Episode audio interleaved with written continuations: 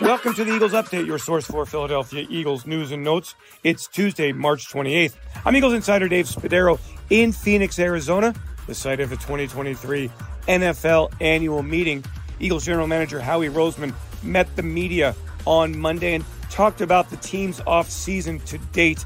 Just two weeks into the business year, the Eagles have been active in free agency. Of course, priority number one, or at least very high at the top of the list, is retaining quarterback Jalen Hurts.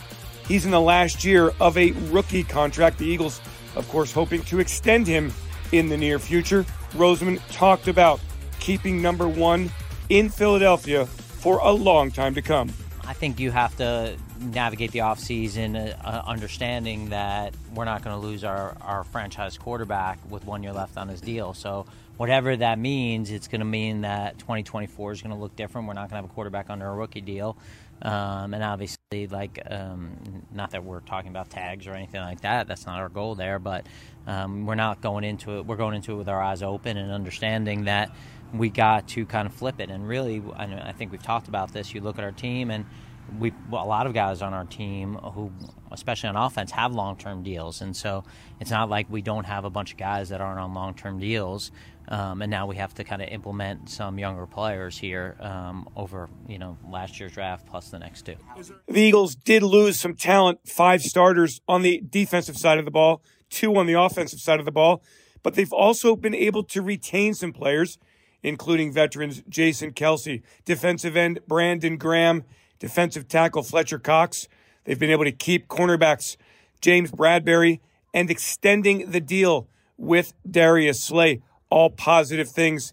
The perspective has changed for Roseman as the Eagles have gone into free agency with flexibility, understanding that their initial ideas of a plan of attack, well, sometimes that just doesn't work out.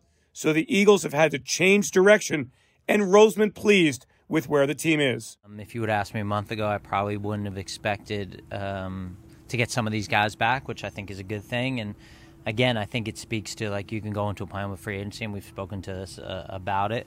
Um, and you go into a plan with free agency, and you just got to be able to pivot and be able to understand what the values are and where it's different. And as long as you have a value on the player and you're comfortable with that valuation going in a direction, because it's hard to get deals done. And so you got a lot of other teams bidding on these players. And so when you have an opportunity to get a deal done with a player that you think is a good player and has good character, and you feel like the price is is fair on both sides, you know, you got to be willing to make those decisions or you're left with nothing. Philadelphia has also added a handful of veterans, unrestricted free agents, and they've signed them to one-year deals.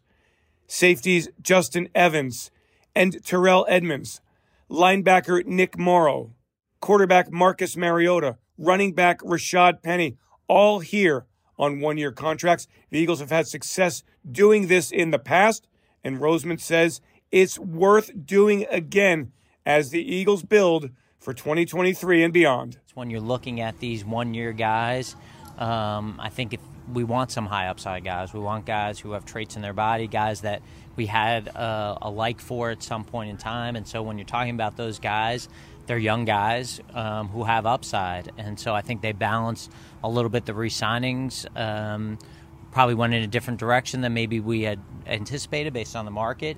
And so it balances a little bit um, the youth of our team. And I think at the same time, you know, they're guys that we've always been intrigued at from a, a skill position, a skill a perspective. And I think we, we like these kind of high upside guy lottery tickets and understanding that, you know, they got to prove it. And uh, they have a chip on their shoulder. They they have talent. It hasn't worked out perfectly for where they are. And um, if you can hit on some of those guys, I think it's mutually beneficial. I'm Eagles insider Dave Spadaro. Thanks for joining me for this Eagles update. Have yourselves a great Eagles day. Fly, Eagles, fly. And go Birds. We'll have more from Arizona throughout the week.